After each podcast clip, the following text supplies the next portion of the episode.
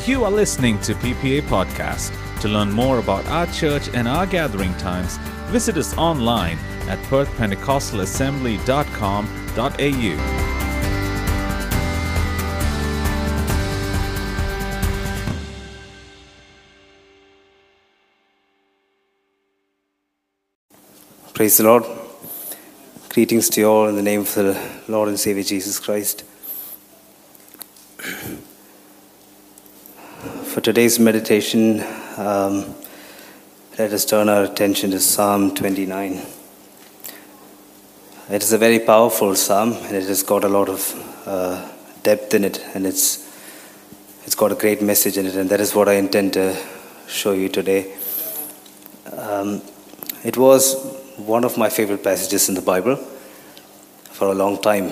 Uh, as I read it, I, I, I, could experience the presence of God, the might and the power of God in it.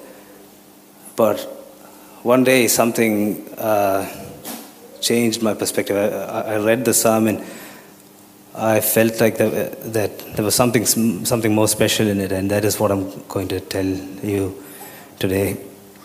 So, you know my style. I read the Bible. I'm not a big preacher or anything. I read the Bible. I find something uh, in it that God gives me, and I like to share it with people. That is all.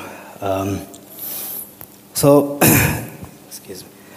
Let us read that psalm just for a moment to uh, get a get a glimpse of what it is talking about. It is a psalm of David. Give unto the Lord, O ye mighty, Give unto the Lord the glo- give unto the Lord glory and strength. Give unto the Lord the glory due unto his name. Worship the Lord in the beauty of holiness. The voice of the Lord is upon the waters. The glory of God thundereth. The Lord is upon many waters. The voice of the Lord is powerful. The voice of the Lord is full of majesty. The voice of the Lord breaketh the cedars. Yes, the Lord breaketh the cedars of Lebanon. He maketh them also to skip like a calf Lebanon and Sirion like, like a young unicorn. The voice of the Lord divided the flames of fire. The voice of the Lord shaketh the wilderness. The Lord shaketh the wilderness of Kadesh. The voice of the Lord maketh the hinds to calve and discovereth the forests, and in his temple does every one speak of his glory. The Lord sitteth upon the flood, yea, the Lord sitteth king forever. The Lord will give strength unto his people. The Lord will bless his people with peace. Amen. Now, I think uh, if you've paid attention to what we read, you might have guessed what I'm about to speak. Um, the, the term, the, the phrase, the voice of the Lord, is repeated quite a lot of times in that psalm. And that is the focus, that's the, that's the focus, and that is the subject of that whole psalm. And you might have, okay, for some reason, uh, all of my highlights are not on there, but yeah, um, I think uh, as I go through it, uh, I'll probably point out the highlights. I had actually marked certain things in uh, highlights, so it's easier for you to understand. But yeah, anyway. Uh, so the voice of the Lord is the, is the key subject in the psalm, and that is the subject, but what it talks about the subject, uh, the attributes of that subject itself. So the voice of the Lord is upon the waters, the voice of the Lord is powerful, the voice of the Lord is full of majesty. The voice of the Lord breaketh. The voice of the Lord divideth. It shaketh, it maketh, and discovereth. Now, many people ahead of me might have definitely spoken from this psalm, I think, uh, about the attributes of the, of the voice of God, about the power and the majesty of the voice of God. And what I intend to do to, today is, I do not wish to repeat, uh, but I'll, I'll uh, in fact, tell you the revelation that I've had from God. Now, the last time I spoke, uh, spoke here, I spoke from the book of Job, and uh, while I was signing off that message, I did make a passing mention about uh, how the Bible is a very, very fabulous and mysterious and and uh, uh, it, it's a mind-blowing book. So the the point that I was talking about there was Job lived about 2,000 years before the, before Messiah, before the Messiah, before, before Jesus Christ. And Job had, I told about those three things that Job had to do. He had to, uh, he had to uh, offer sacrifices. He had to take on his priestly duties. He was, uh, he had no mediator and he had no um, intercessor uh, to speak on his behalf. So 2,000 years before Jesus came as the Messiah, the need for the Messiah, the gap for the Messiah was already felt in the Old Testament. All right? And the mystery of the Bible is this is that the Holy Spirit inspired the Bible, and 40 different authors have written it over 2,000 years. And some of these stories are really ancient, but still, everything in the Bible points to one thing. It has one central theme. It talks about the Messiah. And I think uh, years ago, when Manu brother uh, had uh, taken a special program up in, in, in, in the youth meeting, and he spoke about how Genesis 5 has genealogy. It looks like, for the unobserving person, it looks like a mere genealogy, right? But if you look at the message hidden in it, the flood, the promise was already predicted right from the beginning, right? So the work of the Holy Spirit is so amazing that when Genesis 1 was written, the Holy Spirit knew what, I mean, it was already preparing for Revelation chapter 22. And now this picture here, it's a very interesting picture. It's, it's uh, opened my mind towards a lot of things. And this picture is a, is a representation of what I just said.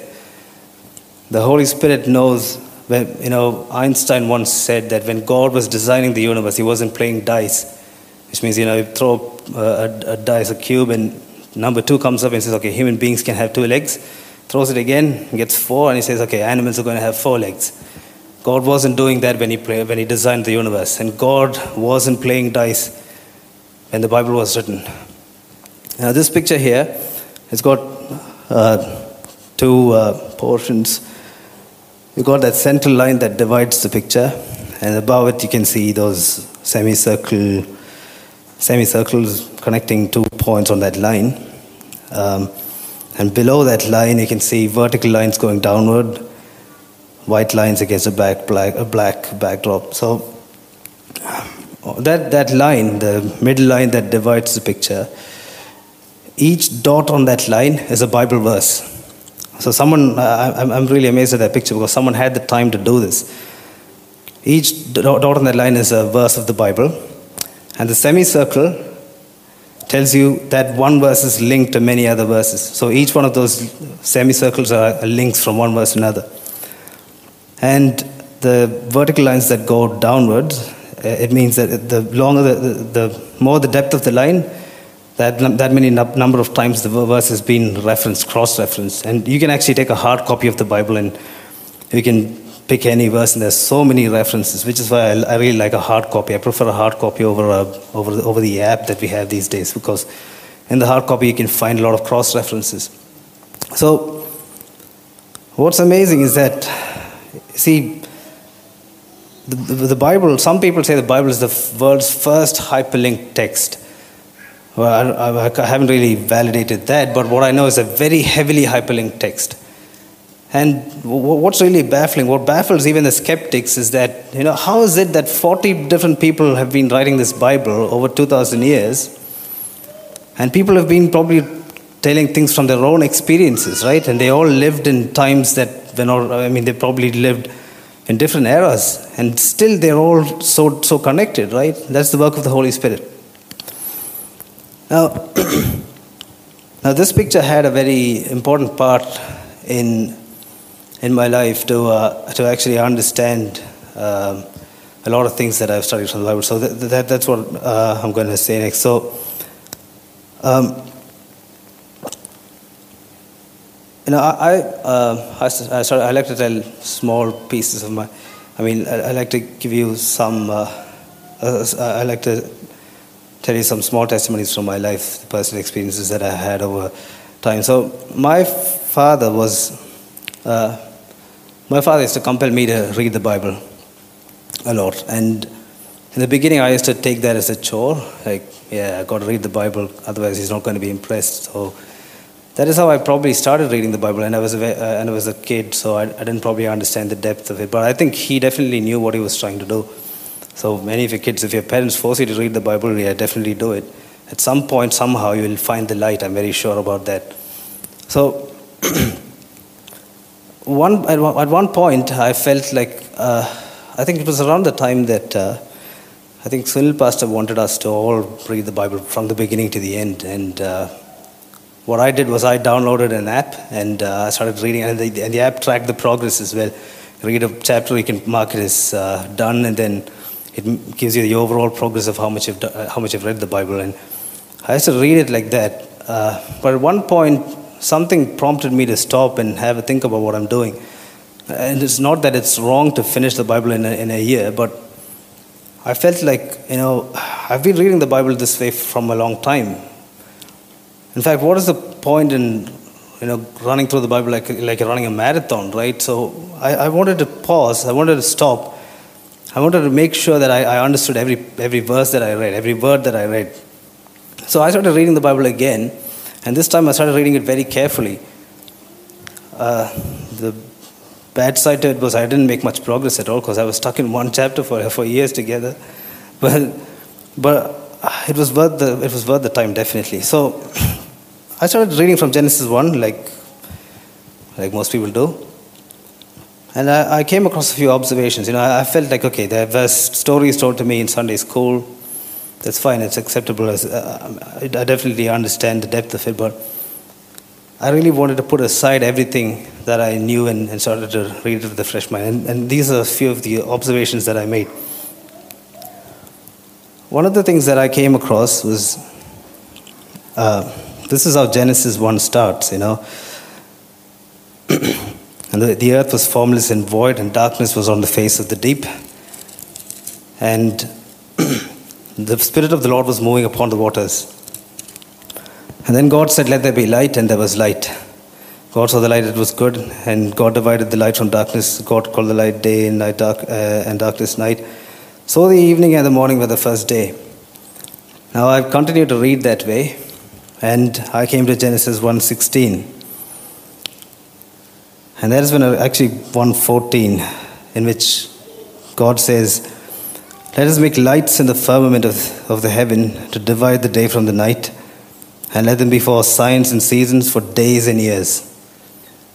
What really struck me was that up to that point, I thought a day meant uh, an earth day, you know. But verse 14 actually tells us that, in fact, God created the sun and the moon, the greater light and the, and the lesser light in 116, as it says. I mean, we all understand that the greater light that, it's, that, that, that the Bible is mentioning, there's the sun, and the lesser light is the moon. If that was made on the that was put on the firmament to mark days and years and seasons, then what exactly did God mean, or what, is, what exactly does the Bible mean when it says, and the evening and the morning was the first day? So for some reason, I, I started to believe that maybe, you know, what we have been misinformed all this while is, you know, uh, a day is 24 hours, and the evening and, and the evening and the morning was the, was the first day. That, that's probably what we've been thinking. But contrary to what we believe, the Bible only mentions that sun and moon was created to mark days and nights only on the fourth day. So what was the day all, the, all along? The first three days, what day was it?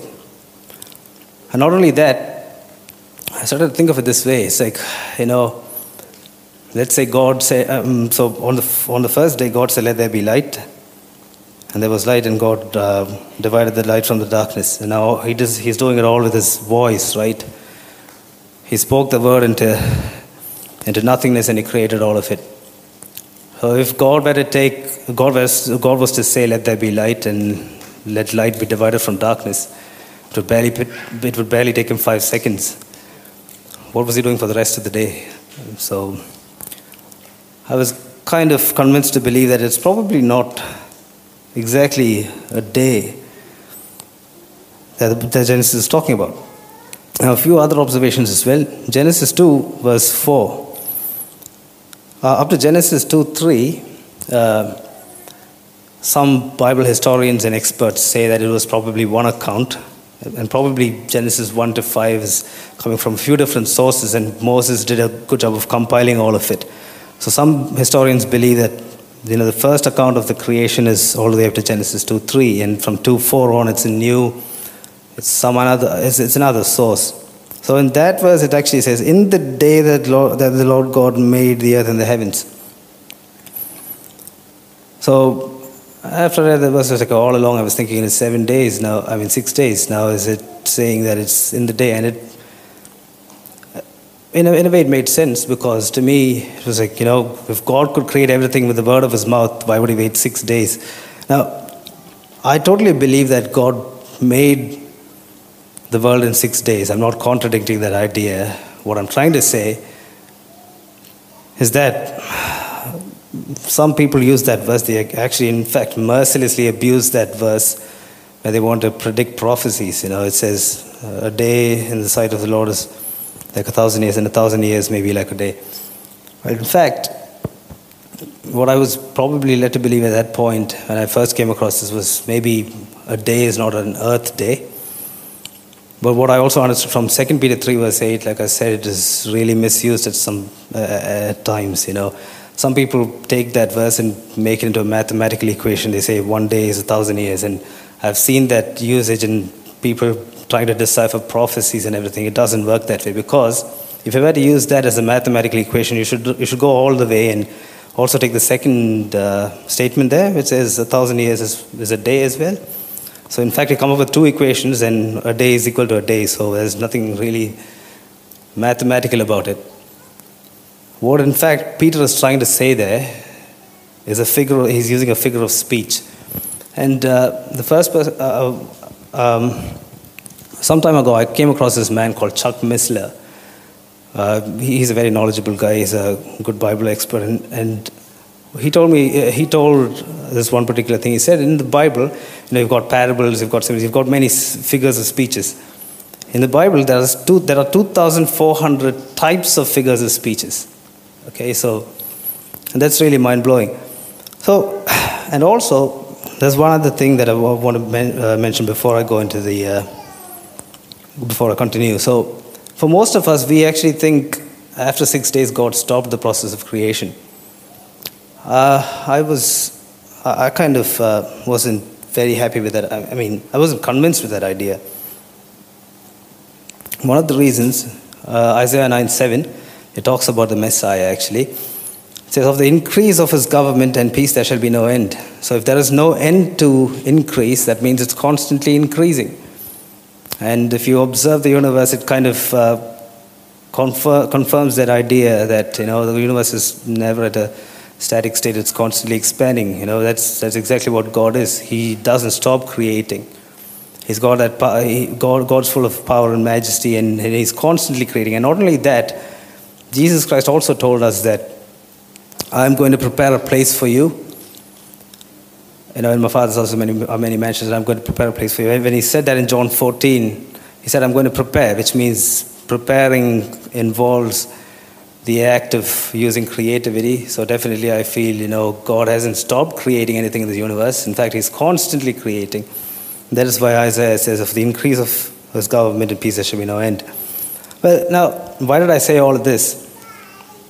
You know, for many years, um, I can't say many years, but at least, at least several months, I can say. It's been more than two years, I think.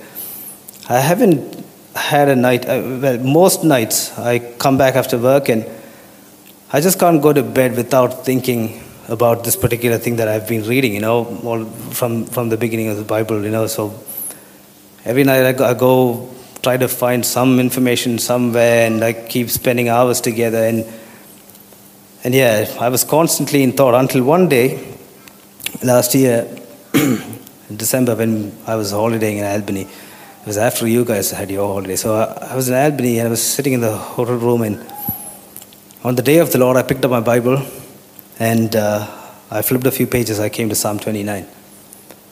I read it once, I read it twice, I think I read, I, I read a few times that day. And the more I read, the more I understood that there's something very revealing in it. That is what I was going, I'm going to speak to you about today. So, Psalm 29:3, the voice of the Lord is upon the waters. The God of glory thundereth, the Lord is upon many waters. Genesis 1 2 says, the earth was without form and void, and darkness was upon the face of the deep, and the Spirit of God moved upon the face of the waters. Notice how both of the verses have waters. And God said, Let there be light.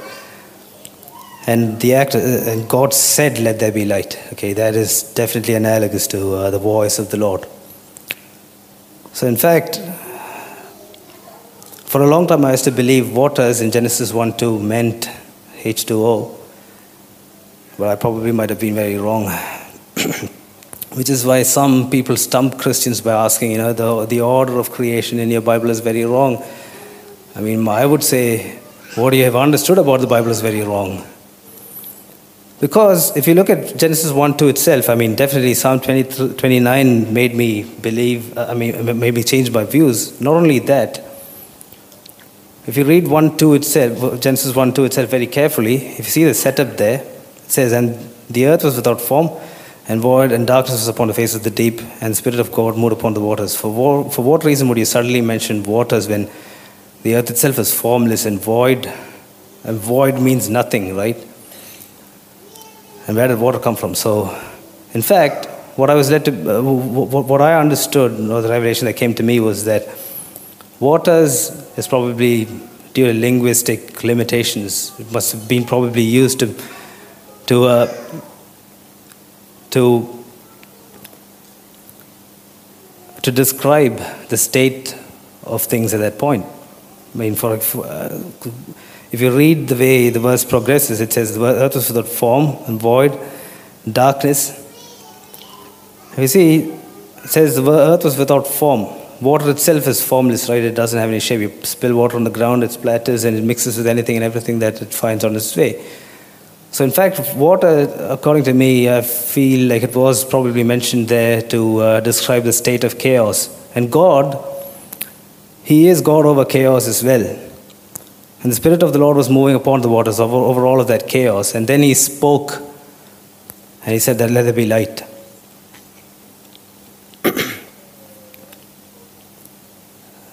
so, in fact, when you think about light itself, you might, you, you might see that in the Bible there's many different meanings for light. In John chapter 3, verse 18, I think, yeah, verse 18, it says, The light had come into the world, but men loved darkness more than light because their deeds were evil. In fact, in that context, what the Bible talks about is light, light represents law or the, or, or the state of, of, of following law, being in order. And darkness is the opposite. It, it talks about uh, darkness is used to describe lawlessness. If you try to use this in our personal lives as well, you could, you could apply it. You know, if, if you follow the law of the Lord, John says you are in the light. If you walk in the light, you have the Spirit of God in you. If you walk in darkness, you're full of lawlessness. So, light itself, in this context, I don't think was probably the light that we see. It was probably law that God ordered into existence. Now, more than all of that, what I'd like to remind you is that the voice of the Lord is powerful, the voice of the Lord is full of majesty. We are going into this week of fasting prayer. You know, we have a lot, of, a lot to seek from the Lord. What you have to understand is that the voice of the Lord that spoke order into chaos has complete control over your lives. You're, you're asking that God to work for you. And that God is powerful enough to, to speak order into your life, to, to drive the lawlessness away from your life and bring light into your life. Moving on. Again, you know, you can't really take a couple of verses and then say, you know, it conforms with uh, Genesis 1, but in fact, the entire psalm itself is full uh, of parallels that you can draw to Genesis chapter 1. 29 verse 8, the voice of the Lord shake. Uh, uh, 29 verse 5, the voice of the Lord breaketh, the voice of the Lord divideth. Now, break and divide are two different terms semantically, but in fact, you know, the uh, action and, and the effect is pretty much the same. You know, like you have to you have to break to divide, and if you want to divide, you have to break. So it's essentially the same thing, which is why I combined those. And if you see, Genesis 1 verse 4 says, the, the Lord divided the light from the darkness. Right? So, in fact, you know, uh, John, I think it's First John, in which uh, John, John says, where light is where light exists, darkness has no place, right? So if there's a dark room, you shine a light, and darkness ceases to exist. It doesn't exist anymore. If that was the case, why did God have to divide the light from, from the darkness? There was, a, there was one of those questions that uh, made me think. And, and when I read Psalm 29, it, uh, I began to believe, in fact, Genesis 1 itself is not really a chronological order of all the events that happened when God was creating the universe. In fact, it is a retelling of all the powers that God possesses, all the attributes that God has, which is why the, the act of breaking and dividing or actually after create light you don't have to really separate it from darkness because where there is light darkness ceases to exist but in fact genesis was telling us that god has the power to create to bring order into your life order into the universe and also he can cause division he can break he can separate a few weeks ago, I think someone mentioned here, I forgot who it was, but someone mentioned about, you know, leading a life that is separated from the rest of the world, right? This evil world that we live in, we need to live a life, live a life of separation. who else has the power to separate us from the evil in the world except the voice of the Lord? Right, so that is the message that, that, we, that we can take from there. You know, the voice of the Lord breaks, the voice of the Lord breaks the cedars of Lebanon, the voice of the Lord divides the flames of fire. And that voice has the power to separate you from all of the evil, from, from all of the evil in this world. It has the power to protect you from the evil that is in this world. Moving on. Not only that, the voice of the Lord shakes, it makes and it discovers. Uh, actually, I think I, I kind of missed a verse there. So Genesis 1, verse 10, I think, in which it says, the, uh, the Lord separates Ah, okay, uh, Genesis 1 verse 9. The Lord said, Let the waters under the heaven, heavens be gathered together in one place, and let dry land appear. Um, it was kind of analogous to the act of shaking. You stir and you shake, and whatever has to settle, settles. In fact, that's what happens in the, in in the world. You know, there's tectonic plates that move, and due to the uh, mo- motions of, the, of those tectonic, tectonic plates, you can see islands appear and disappear, continental drift, and all of that. That was the act of shaking that the Lord did. And what we see is the Lord, the voice of the Lord has the power to shake.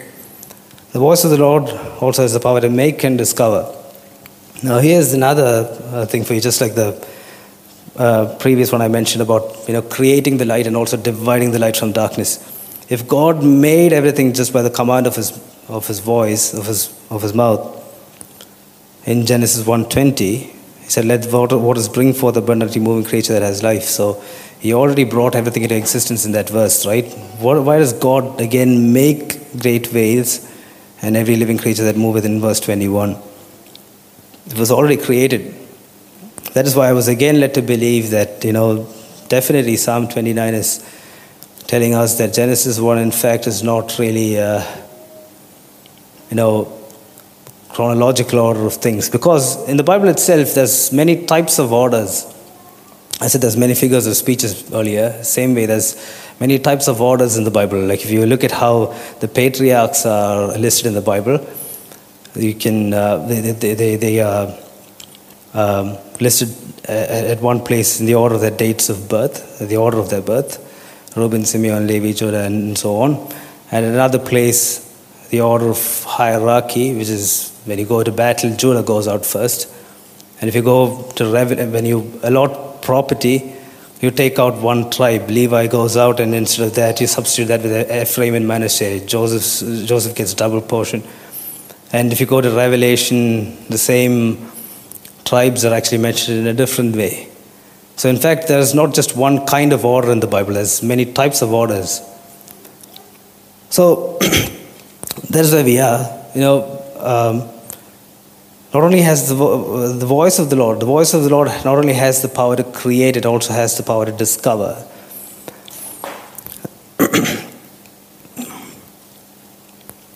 and I'm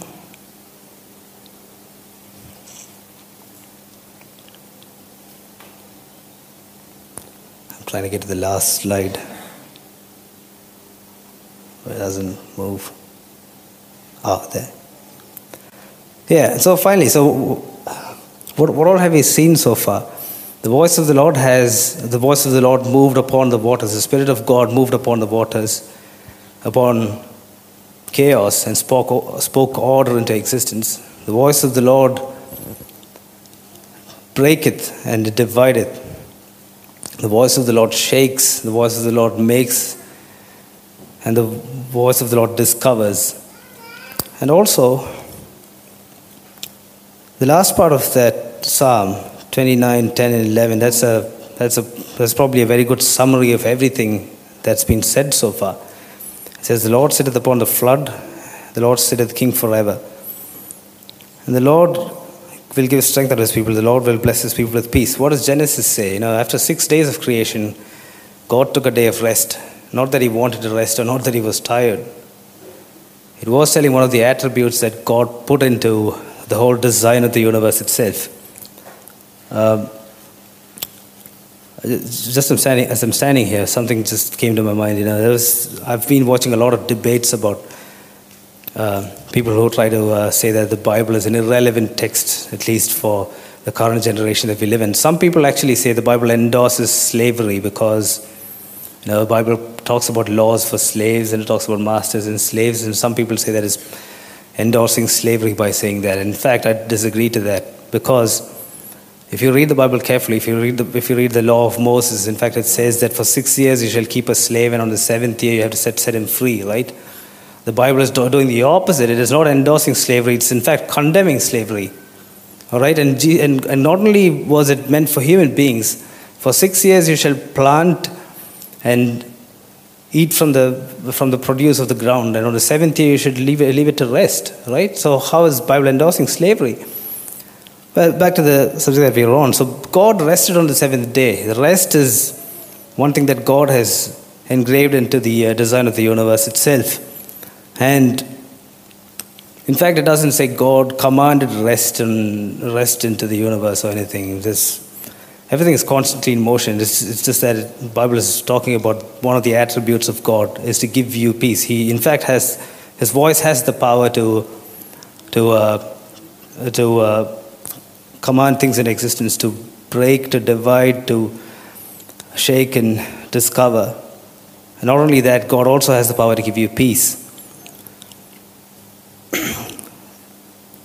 so, finally, after all of the creation that God did, God gave peace, uh, God rested, and that peace, He commands that into your life as well. As we go into this fasting prayer, what, what we, my job was to remind you that, you know, there are many things that you have in that you desire from your from within your heart about what you want out of this fasting prayer. For some of us, it's probably material blessings. Some of us, it's I prefer uh, spiritual over material. But there are things that, that we worry about in this life.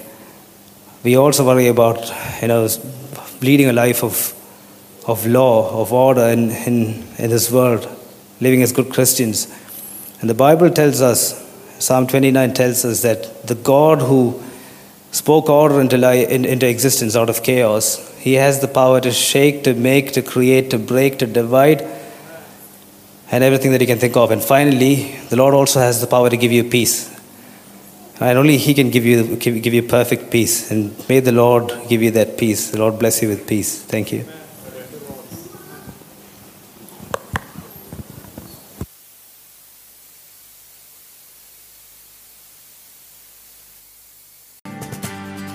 If you were encouraged by today's talk, be sure to rate and subscribe us on our podcast channel on Anchor, Spotify, or wherever you stream your podcast.